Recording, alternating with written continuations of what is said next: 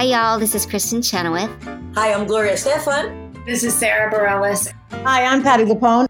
This is Lin Manuel Miranda. You're listening to the Broadway Podcast Network. The longest field goal ever attempted is 76 yards. The longest field goal ever missed? Also 76 yards. Why bring this up? Because knowing your limits matters, both when you're kicking a field goal and when you gamble. Betting more than you're comfortable with is like trying a 70 yard field goal, it probably won't go well.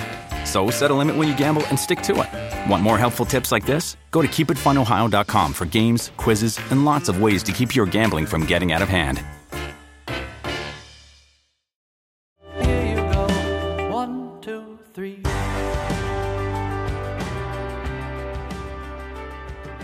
Welcome to the Theater Podcast, intimate personal conversations with theater's biggest talents. I'm your host, Alan Seales. Our guest today has appeared on Broadway in Evita, Teddy and Alice, Sunday in the Park with George, Betty, Anything Goes, Triumph of Love, 2004's Fiddler on the Roof, Memphis, and even as Cinderella. Was the title character in the first national tour of The Drowsy Chaperone. She's won an Obie. She's been Tony nominated for her role in Urinetown.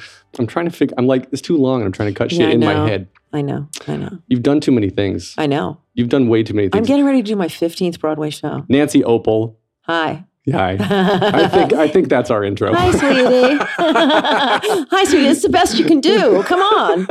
It's late. This listen, uh, there's a lot of words. You've got a huge bio. How are you doing? I'm great. Doing way better than you right now. Because I remember what I did. Well, mostly anyway. You were telling me you don't remember the other day. Well, you know what? I don't remember the other day, but but I do remember a lot of stupid stuff that I've done. Okay. Well, I hope you remember my the answer to my first question. I want Okay. to start at the very origin of Nancy. What is Nancy? Where did you grow up? What is your background? Kansas City. Yeah, I grew up in Kansas City. So, you know, and also I grew up pre internet. So I knew mm-hmm. absolutely nothing, which in a way I think is kind of freeing and makes you bold, you know, because you really don't know what's going on in the rest of the world. And I just, I just wanted to be a teacher really when I was little. I wanted to teach school. And I kind of think maybe it was because the teacher stood in front of the class and everybody had to be quiet while she talked. I don't know. But I think it wasn't really till high school that I kind of started doing plays, but I still didn't think of it like it was going to be my career. What did you Um, want to teach? Uh, probably, probably grade school somewhere because I loved all of my grade school teachers. But you wanted to be uh, up up on the school the school well, marm stage. yeah, you know what? I, as I say, you know, like we we grow as as as we get older, and and I kind of went, hmm, is it possible that I could that I could be an actor for a living? I mean, it really truly didn't even occur to me. I thought there were movie stars, and that was it. I just didn't I didn't think of anything else, and so it was really not until high school that I sort of thought, you know what, maybe I can kind of like pursue this professionally. I don't know.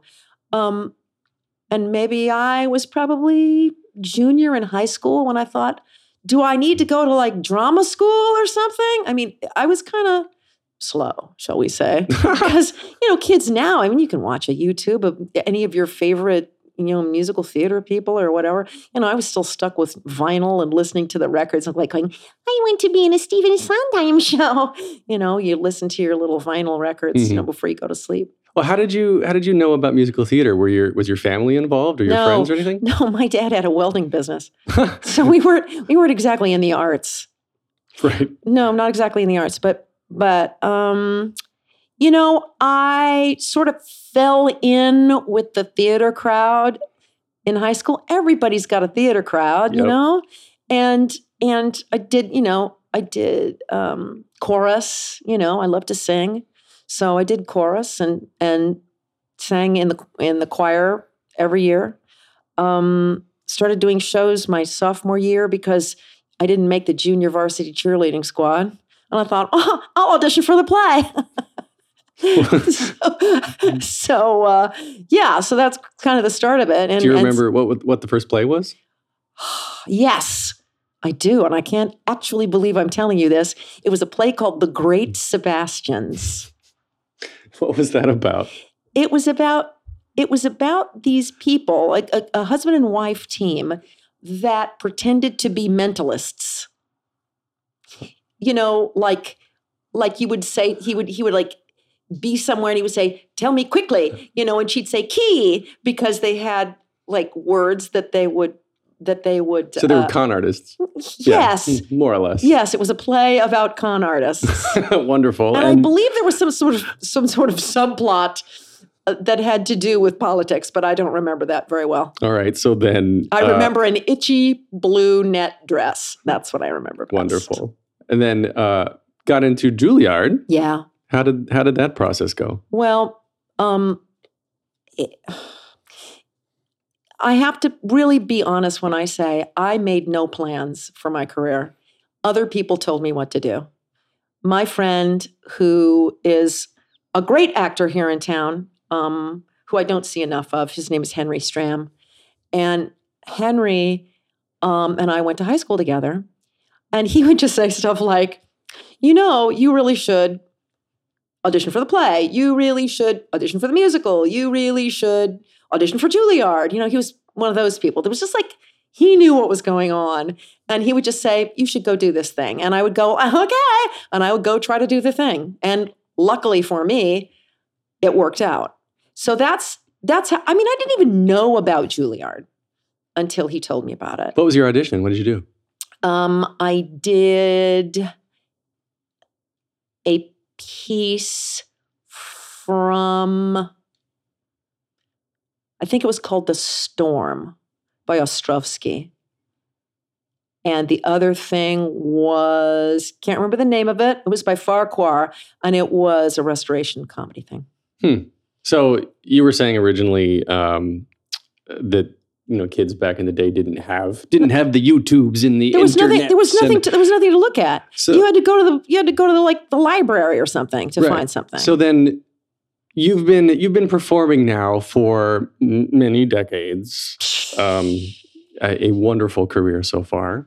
Uh, what are the what are some of the most significant changes that you've seen shift in the in the industry? Um, let's see. Shall, let's start. Let's start at optimistic, and then we'll move our move right into pessimism, shall we? Okay. Well, when I first started, um, you know, those were the days. Um, where everybody, I mean, everyone was kind of more naive, really. You know, um, I remember, I remember going to to an audition for Evita, which was my first Broadway show, and I don't even know. I mean, it was so crazy. It's just like I don't even know how I got on this stage because they used to do auditions on the stages of theaters back then, and I was on the stage of the Shubert Theater with the chorus line mirrors behind me hmm the white line there, and I'm standing on it going, Holy smokes. I mean, it was just like that in and of itself was like, I've made it. Do you know? You're auditioning on the stage. Yeah, I go, I'm auditioning on the stage of, of a Broadway show. And I remember going, and it's like, I was, al- it was almost time for me to sing. And I was, go, I went over to the side and we were kind of in a little, like in a little office over on the side of the Shubert Theater. And there were some people sitting in there. And Mandy Patinkin walked in and he goes, Hey, I'm looking for Hal Prince. And he looked at someone who is, was an assistant of an assistant. He goes, Hey, are you Hal Prince? And we were all like, you know, because we're going like, you think he's Hal Prince? he's like, he's like 23. anyway, it was pretty cute. Um, but, but like I said, I mean, it was just kind of like a different, it was like a different thing. People, people who were singers um, did the singing track, and people who were dancers did the dancing track, and sort of never the twain shall meet. You had a singing chorus and a dancing chorus because there were lots of people in shows back then. That's a major thing that's changed. There are half the amount of people in shows now, and they were supposed to be big shows. You know, you look and you say, wow, there's 26 people on that stage. And my first show had 45. Wow. It's a huge difference. Um, the first show I was in, we top ticket was $35. Wow. And Cats, when it opened, went up to 50 and we all just about dropped dead. And we said, who's going to pay that? Lots of people did. Right? Um, so it's stuff like that. You know, I mean, there were there were there were big changes in in in that way. Um, and also there were um, the people who were producing shows. They were the gentleman producers back in the day. Do you know what I mean? They were like um, the Shuberts. It was like two guys, you know. Those kind of those kind of people sort of knew the people in their shows. Do you know? hmm like Jerry Schoenfeld. Jerry Schoenfeld would stop by the theater. He didn't. He wasn't a producer on um, on Evita, but he was on Sunday in the Park with George, which was my next show. Um, and so he would like come in, you know, every so often and come and visit and say, "How are you doing?" You know, I'm responsible for the fact that there is a shower in the Booth theater. I mean, I don't know if it's still there, but they put one in because we were doing a musical and there and it was never used as a musical house before. And I had to go like, "Hey, I'm the deputy. We need to put a shower in." And they totally did. But those were the gentlemen producers who knew the people in the shows and actually seemed to care about the people in the shows and and I think that's a major change that it, it, because of how much money it costs to produce a show, there are just so many producers now. I mean, you see them, like giant gangs of producers, Mhm. you know, get up on stages to to accept Tony Awards because that's just the way it is now Right. you know and so i think that you kind of lose that sort of connection of like i know you're not really like my friend friend necessarily but you know we are compatriots and we care about the same things and it's and you don't feel you're so bottom lined as sometimes you feel these days you Hmm. know Right. And is, so is that still on the optimistic end of the scale? Um, no, it, it no. I I would say that's the part of it that is is difficult. You know, that's the part of it that if I were just starting out, I think I might find that um a little sad. Of course, if you don't know any better, then maybe it doesn't make that much difference. You know, Right. maybe you know ignorance is bliss. Right. Um, but I I notice it. You know, um, there are always lead producers on things, and you feel like you you know them, but you know, it's just it's just everything is really so much more about money than it felt like back then. You know, for example, going back to Sunday in the Park with George, I think they knew that they would never really make any money on that show. But they did it for the art. hmm And I think that's another thing that's sort of changed. I don't know how many Broadway shows get produced because they go, oh my gosh, this is going to be an artistic triumph and we'll probably never make a dime. I just don't think that, I just don't think that's in the equation anymore. Well, you can't make a living if you're constantly losing money, I well, no, you can't. So then, out throughout all of that, what's what's remained, or I guess maybe what has even evolved that you love still about the scene? Okay, what has evolved is how how freaking talented people are now. Not that people weren't talented when I started, but now because there's only 25 people in a show, guess who's dancing and singing? One person is doing the dancing and the singing, and they're doing it darned well too. You know, that's the thing. I mean, I think the training has, eh, eh, because of that, it has evolved the training to a place where ne- we never were. You know, it was rare to see someone who was a really amazing dancer and an amazing singer. And nowadays, everybody in a show is. You have to be, Everybody. and You- know four different tracks. Everybody. You know, I mean, they're just so good. hmm They're just so good. I, I did Memphis for like a year and a half, and I um, replaced Cass Morgan. And and when I first went to see the show, I went, "Oh, this is amazing! They're so good." And then when I went back and really started to study the show because I had to watch it to learn it, I went, "These people are killers," because they they were not just like sort of good musical theater dancers; they were amazing. They were just amazing. You know, there was this one guy, like Darius Barnes, would just like do an aerial. I mean, it was just like this boom, do an aerial, land, and then like plant and do like eight pirouettes. And it was just like, do you know, he would just plant and he would just get slower and slower and slower and slower and slower and slower. Stop for the next for the next phrase. And you just watch that and you go, and I would watch it every night. I'd go to the side to watch those guys do their tricks that basically no one looked at because they were in the back. I mean, there were people who could see it, but they did it for fun. And that's that's the stuff that I that I, I think look at look at the people that that are are sort of being created by this by this climate, and, and that's the amazing thing. Do you think uh, any of that has to do with with the the current rise of social media and and how I guess people everybody seems to be competing with each other online, and I think at a young age before the professional. I guess I get your thoughts on this. Before the professional side kicks in, do you think they're always trying to one up each other on an amateur level that kicks them into a professional level a little bit deeper?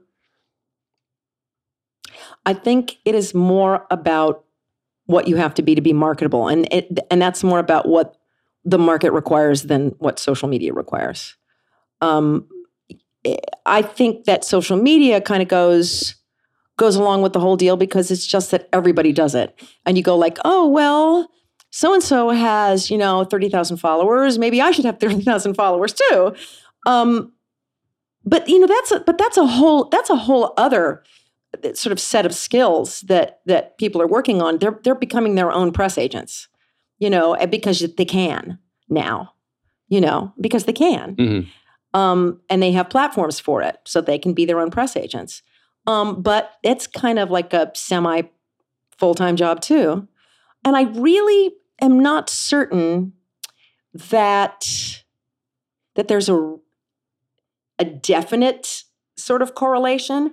I think the only way you would say there might be a correlation is insofar as what casting directors are looking for. Now, that's a different thing because casting people may say, hey, here's girl A, here's girl B. They're both awesome. They've both done three Broadway shows and a tour. This girl has 50,000 Instagram followers. This girl has 3,000. Yep. This girl A is going to get it. Really, you think that has an influence? Absolutely. Wow. Absolutely. Now, you know, when you get to be my age, we old crones, if we've lasted this mm-hmm. long, they don't care about that. I don't think. I really don't think. I mean, it's just like, like I'm still here. You know, you just like go, I'm, uh, yeah, I'm still alive. Yeah, I'm still in show business. And, it, you know, you just do what you do because because I've done it a long time, like you said. Right. But young people, I actually think if all things are equal, they will probably go with the person who's got um, following on social media. Wow. Yeah, it didn't even occur to me. Well, it should because I actually think it's a big deal. And in fact, I think it's even a bigger deal in TV and film. Yeah, that I can see. Yeah. Yeah. Well, bringing it back to you, Yeah, okay. um, now you do a lot of coaching. Yeah. You can tell me about that? Sure. Um I love I love to coach and mostly what I end up doing really is coaching people for auditions. So um if someone gets some music and um, a few scenes to read for an audition, it would behoove them to come and speak to me about it. Because a lot of people um, people are getting a little more savvy about it but a lot of people only spend you know like they'll, they'll work and work and work on notes you know they'll work and work and work and they'll go like i want to make sure that that note is just perfect you know but then they kind of like don't pay too much attention to to um, their lines to the to the sides um, which i think is a mistake because i actually think that's kind of the secret weapon Oh yeah. If you can act your way. well, it's it's it's really important, and a lot of people kind of don't spend the time they need to spend. They sort of think the muse is going to come down and hit them on the head when they walk in, and you know they're going to just get some kind of inspiration, you know, in the moment, and they'll and they'll be able to come up with something. And I feel like what I do well is help someone create a roadmap through the through the scenes. So you're sort of like hitting landmarks as you go. So you hit your you hit your beats, you know, you go Mhm. like boom, boom, boom, boom, I'm done and I did it. You know, I got where I needed to go. Cuz you can't just start and take a deep breath and go, let's hope the best. It just doesn't work out very well. So uh, I, I think that's probably what I do best. And also I encourage people to to choose boldly what they're going to do. Um, because an awful lot of folks say, "Oh, but but if I make a really bold choice, you know, if it's wrong, then you know they're not going to think I'm right for the part and whatever." I said, "Listen, here's the problem. In the first five seconds, you walk in that room. If you're wrong for it, they know already. It doesn't matter what you say. hmm They're going to know if you're wrong for it. Just how right can you be? Do you know? I mean, how right can you be? And you, you can't worry about you're too tall, you're too short, you're too fat, you're too old. Forget it. If you got in the room, you got to do what you got to do. And you're trying to be sort of neutral does not help you. Neutral means it neutralizes their interest in you. They're not going to care. hmm So it, I always equate it with um, like going into an all white room with a white bucket of paint and a brush and very neatly repainting the room white. You go like, wow, you get neatness points. Very nice. Thank you. Thank you. Because that's what a, that's what a lot of people do. They do kind of a really really competent routine and leave the room. Whereas I honestly think what people are looking for who are casting, they want a splash. Even if you kind of screw up some parts, just like I want to see like real crazy you humanity sort of out there so we can really see what you can do. And if it's not perfect, that's fine because it's an audition. You have a paper in your hand, you know? Because when you try to be perfect and you do sort of this level thing of like, I've just done this perfectly, you've not shown them anything other than, you know, um, you color inside the lines. hmm So I'm going to quote you here. I found this quote online. You say, I try to teach my students to get out of their heads and into their instincts back to that spark that started them out in the first place. Yeah, it's really true. Because little kids, if you say to a little kid, you know, be a leopard, be a be a lion, be be a rhinoceros, be be a T Rex. You know, a kid doesn't have to go like, "Mm, What's my um, motivation?" Yeah, I don't know if I can be the T Rex because you get up here. You know, you we've all been in school a long time, and you know, we all go to school where it says like I take the SATs and all that stuff, and I'm going to do my work, and I'm gonna and I'm going to be careful with my work, and you know, it just it doesn't work so well when you try to do that with with with your acting. You know, you got to just go like, all right, what do you come up with? What do you come up with just like in the spur of the moment? Do you have a feeling for it? And if you don't, it's probably because you just had it sort of bred out of you, you know, and you got to get back to that and go like, well, what do I feel like automatically about this? What is like me? Is there anything about this character that's like me? And you go, okay, that is. And then you don't try to homogenize it over and over again. You know, that's that's really the problem. People just kind of get to the place they go like, oh, I'm afraid they want me to be this. And you go like, what do you want to be? Just you try to be it, you know? Now, it's true, nobody's going to probably want to see you um reinvent um uh, in Oklahoma necessarily, you know, not completely, although it's being reinvented right now on Broadway um, or off Broadway. Um, but the, the key really is to get back to the idea of sort of getting out of your ego and wondering what people think of you. Um, and it's really, really hard to stay on your side of the table and not try to sit with the people watching you at the same time and try to figure out if you're if you're doing well with them you know?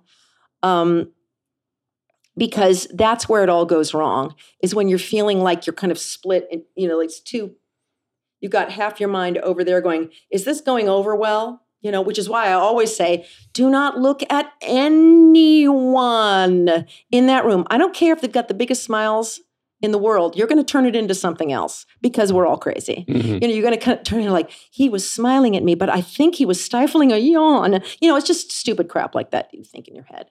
Um, that honestly it's just better if you just go i am living inside my sort of very safe glass bubble and i'm going to do all of my stuff in here and i'm going to do my lines for everybody. Now this is not the way you do a show but it is the way you do an audition because it's not safe to just sort of like hey everybody i'm just hanging out with you and let's what are you thinking? Very rarely do you feel like there's a room that feels safe to do that.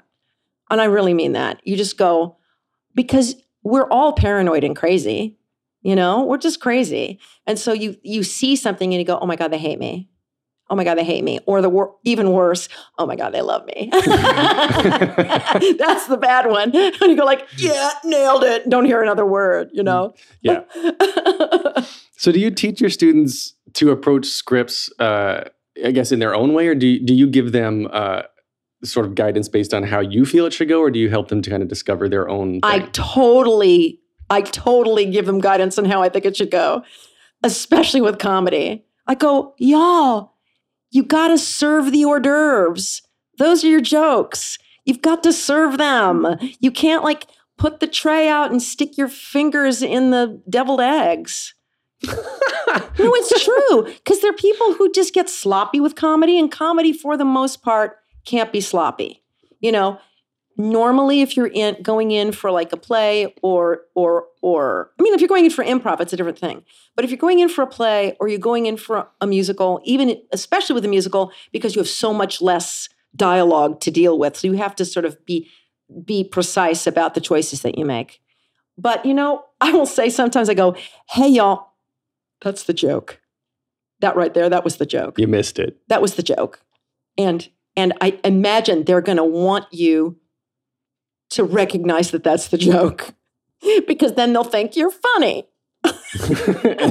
And then you'll get the job. and they'll think you're funny if you at least recognize it you know? Because it is all i mean i think that's the reason why i did so many David Ives plays because he is all musical.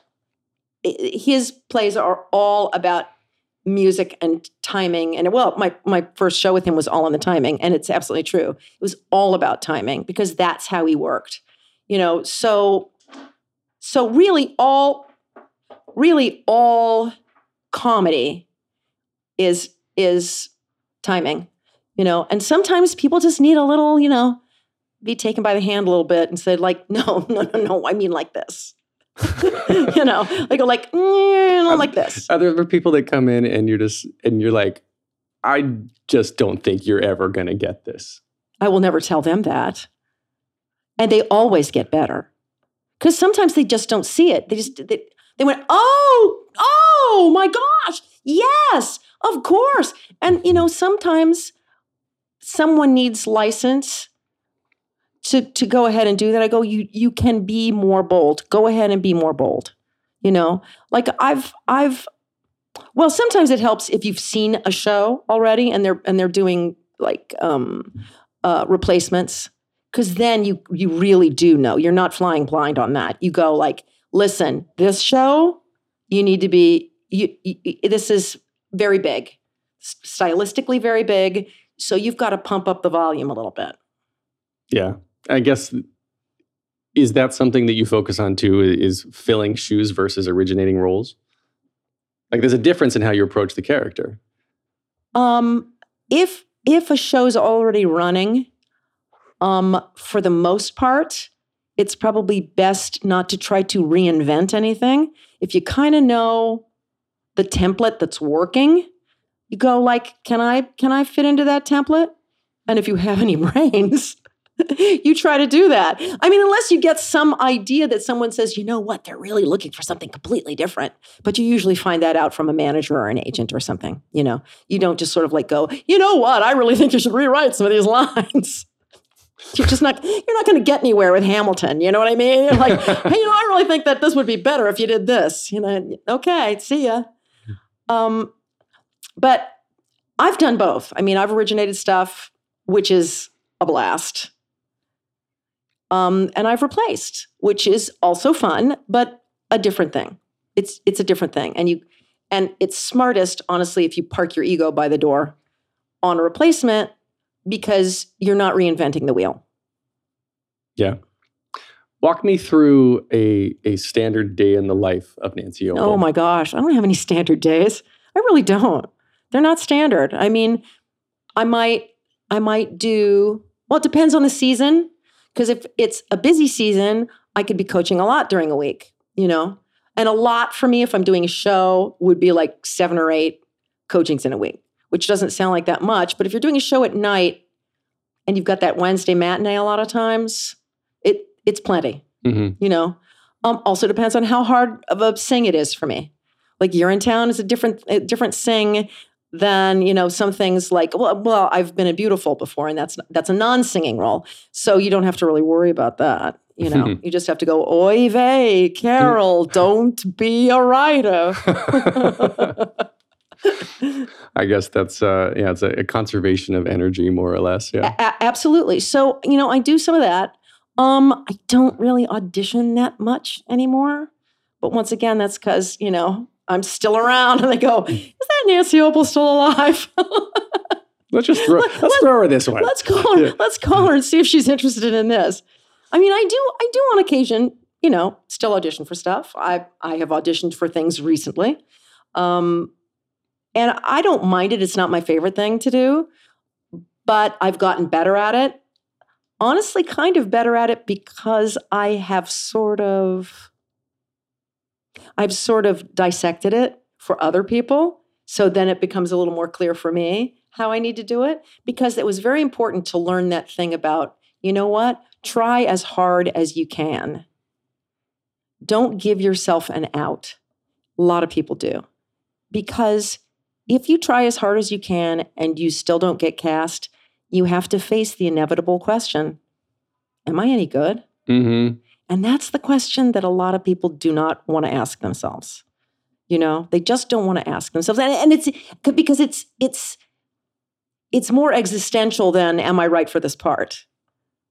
It's your whole career. It's in every some cases, it's everything. Yeah. It's everything. It's everything. So I will say to people, do not get stuck in the trap of walking out of an audition and saying, "Oh, but I was tired. I was hungover. I was sick. I didn't have time to work on it. I was blah blah blah blah blah." You can think of a million reasons why, you know, you didn't do what you feel like you could do. The way you want to walk out of an audition is, I did the very best I could do today, whatever that is. Whatever it is, you know what? I nailed it the best I could nail it today. And then you can walk out and feel good about yourself. And whether you get it or not, you go like, that's up to you guys. If you want to use me, awesome. And if you don't, I still feel good about myself. And I don't walk out going like, I wish I really would have. but that's that's kind of the coward's way out and kind of an easy way out because you can go like, oh yeah, well, I was tired, you know, or I felt sad, or I, you know, or it was raining, and you know, and I feel like I was getting a sore throat.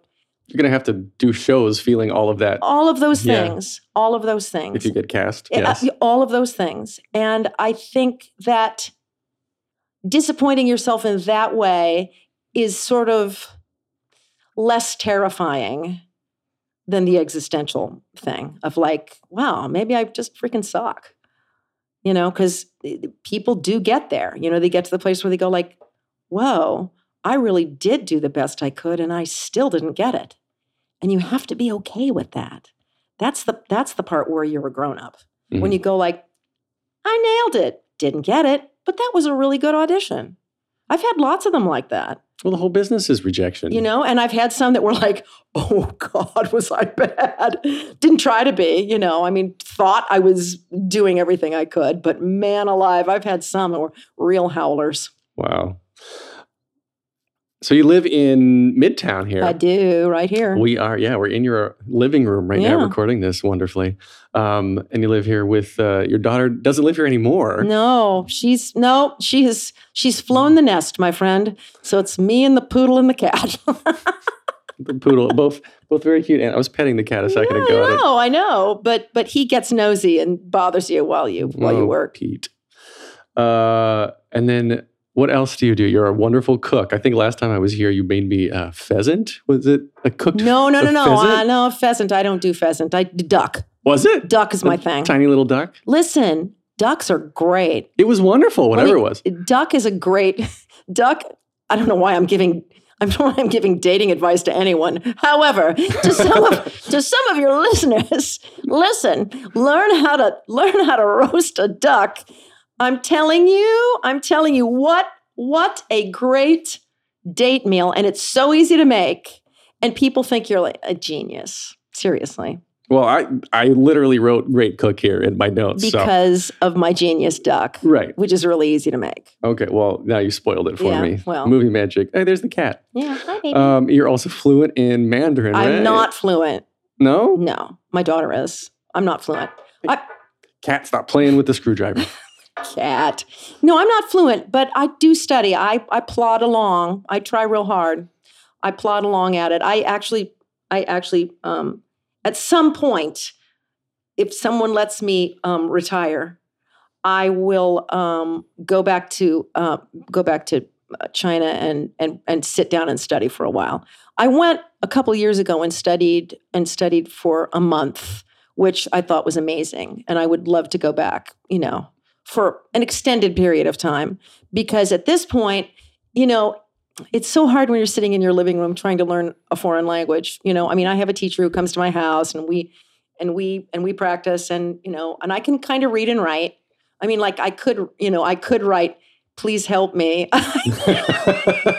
please help me you know i'm i'm i'm locked in a in a in a in a jail or Where's- something like that i mean the i bathroom? could you know i could do oh, i totally i can do that and i could write it down um but um i i probably couldn't have like you know existential or political discussions with anyone um and you know there are things that just kind of that kind of get to you with with mandarin but mandarin is a fascinatingly loosey goosey kind of a language. it really is. I know nothing about it. Well, it real, but it really is. It's kind of it's it's kind of a little bit on on the loose side. Um, at least um, like kind of grammar wise, it is kind of loose because there really aren't any tenses Oh, in, interesting. in Chinese. It's fascinating because I'll tell you what, it I think that all cultures really are kind of are kind of based on on on the language that they speak in terms of how they like see the world. It's not just like, oh well, I speak French. So I go around speaking French. It, it's it's something different than that. It's really about it's really about the structure of the language, and I think that hmm. that and the fact that that Chinese doesn't really have tenses makes it fascinating in terms of of of how they view time. oh. Now you've got my mind all wandering. Oh, it should it should wander. It should wander. Read a little bit about about time and and the Chinese language. It's it's it's fascinating. Because for one thing, I mean they've been speaking Chinese for like 5000 years, Right. you know. Um the same language. Um and it's it's kind of interesting when you think about a a a culture that does not I mean they denote time but it's not it's not the way we do it it's not the way a, a western culture thinks about time or or writes time or you know uses that in their grammar it's completely different Fascinating. which really makes for a different mindset Yeah. Yeah. let me put it this way chinese play the long game okay. Very good. And then, and on that note, um, my next my next bullet point. Uh, uh, also, you you're a photographer. You you produce some of the most beautiful pictures I see I see Oh. online. oh thanks How did you get into photography? um i i bought a camera to take my own headshots Really? Not even kidding. Not kidding. I it was oh, I don't even know. Maybe 2006 or something. I I said these people are buying buying these digital cameras. Well, I I, I bet you I could do this. I, if you didn't have to pay to to have them developed, do you know? Like you're not buying film and you're not having them developed. You go like I could make a million really bad pictures, but if I make one good one, I I've I've paid I paid my head I paid for my headshot.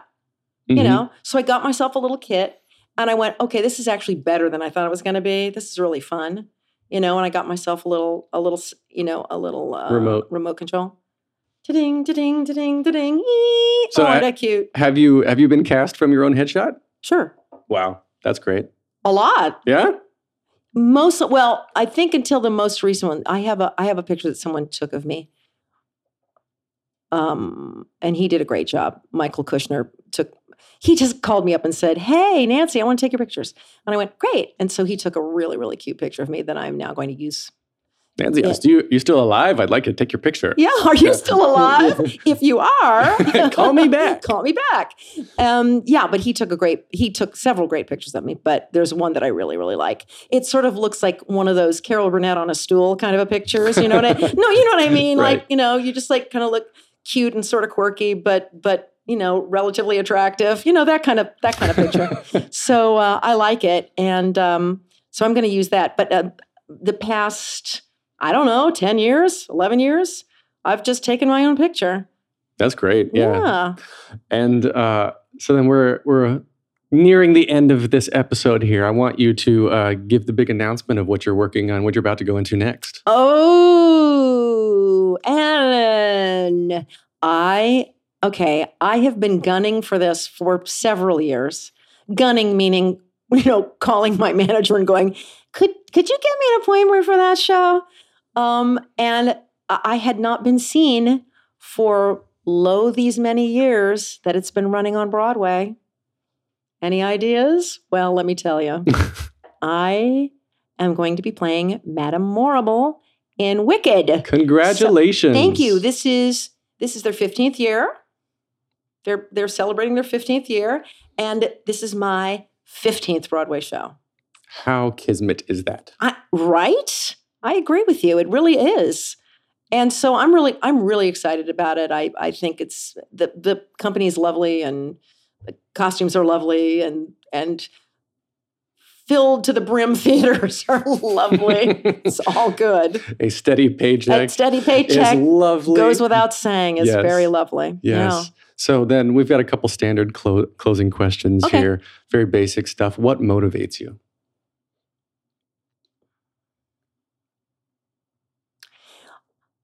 I think I like having someplace to go. Do you know? I like to see people and I like show people because they they, they really are like no people you know. they really are. You know, they're really great people. I feel like my daughter was kind of ruined by, by show people because she goes, everybody else is kind of boring. It's Yeah. really true, you know. I would agree. because you know we we tend to meet people who i mean uh, on on on a certain level have have have a have a charisma you know i mean i don't care who you're talking to somebody somebody who's a dancer or a singer or an actor or you know just an amazing anything. Um th- they're interesting people and they tend to be pretty bright and they tend to be pretty like hooked into what's going on in the world and I love all of that stuff. So um so I like having a place to go where I get to hang out with people like that, you know. Mhm. And I also find for the most part that you that you find a lot of tolerance, kindness, compassion, um um encouragement to to sort of, you know, like do your thing. Um, and I think all those things are great. And I wish that, you know, it sort of happened in more of the rest of the world too. Yeah. What advice would you give to your younger self and younger people listening now, starting out down a similar path? Um, don't drop the threads of connection to people. Don't drop the threads. Keep them going. Um, and don't be afraid of that. There is nothing wrong or weird or creepy or anything about reaching out to someone. And if they don't want to be reached out to, you'll know that pretty quickly. But for the most part, people do want that. So don't drop the thread. And also don't drop the thread for yourself, meaning don't get scared. Just don't get scared. Because someone will say, oh, well, someone said in my, in, in, in, right here in my home a couple of days ago, she said, oh, Nancy, I'm just, I just get so lazy. I said, you're not lazy. You're scared. You're scared. And you can't be. Sounds like therapy. Uh, it, it's all therapy. Do you know how many times people cry here? How many? Mm, like for almost, I would I would say a few times a week somebody cries. I'm not not the same person, but you know what I mean. the same person comes And- in. and the person is me. Yeah. no, I, I mean a lot of people do, and and it and it's really about if you're if you're kind of doing really good work, a lot of times it's kind of deep work, and a lot of times like some little thing just kind of like gets opened up, and you go like, "Whoa, I wasn't expecting that." Do you know? hmm You have to feel safe. Well, you know, uh, for a little while, I was doing I was doing um like a little weekly thing, and it was absolutely like for free, no pay, no anything. It was just me and some kids at Memphis all getting together, and I'd go like, you know what?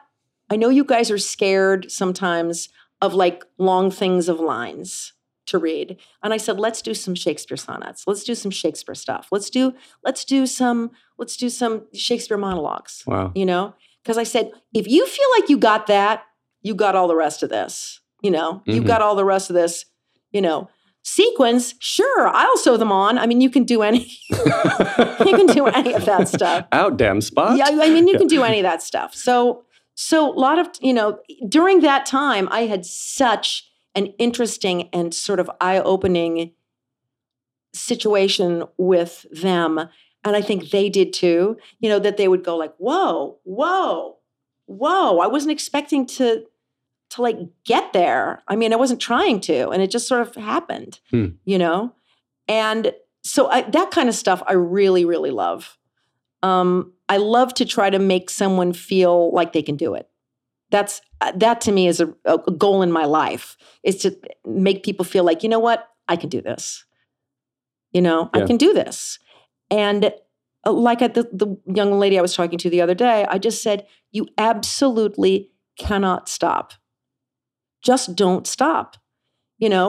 And i know that it's that it's frustrating sometimes because you go like i feel like i'm just sort of like sort of just like pressing my nose at the glass you know and trying to like see in.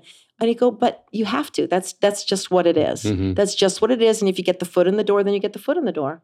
But giving up isn't almost it's almost never about laziness. It's almost always about being scared. Mhm. you know and and you just have to like she'd given me so many examples of people who had reached out to her you know said here you know maybe you could blah blah blah blah blah. Maybe you could do that. Send me a this send me a that. I go have you done this? Do you know? And they're like "Mm, no because whatever. I said "Mm, no no because no because. No you just do it. Mhm. You know and um because basically how to do it right is to just do it simple. And you just go like you get up and you go just don't think about that. Don't think about that thing. Because sometimes you know sometimes there are some some performers who get ahead and do rather well for themselves and they're kind of not that smart. And in a way that was a great thing because they just go like Doi, I go, I go, I go, I go. You know, I'm going to get up and go. And they're not, and, they, and they, so they don't sort of talk themselves out of things. They just kind of like go full steam ahead, which mm-hmm. sometimes is not a bad thing. And it's that sometimes you just, you just have to don't stop for anything. Yep. If you could only see one show for the rest of your life, but you can see it as many times as you want, Oh man. which show would you see? Oh man. Oh. the look of anguish on your face. No, there is a real look of anguish because there's so many shows that that have things about them that you go it's it's the visual of that. That is amazing whatever it might be you know like like an amazing visual thing that you see and you go like ah that is spectacular. Um, and sometimes it's something else you know. To be perfectly honest with you when I went to see Hamilton, I thought, oh, yeah, come on, prove it to me. Really? Really? Is it going to be that? Yeah, it is that good. Yep. Yeah, you know, I'm the the I same mean, way. You know, I was just like, oh, Yeah. sure. oh, my God. Oh, I cannot even believe I'm watching this. To me, it was just like the door opened and suddenly we were driving 175 miles an hour in a really hot car.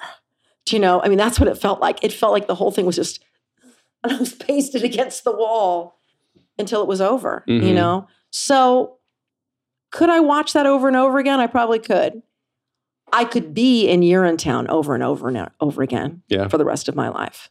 Yeah, that was a great because that's how much I loved it. I loved doing it. I thought it was an amazing show.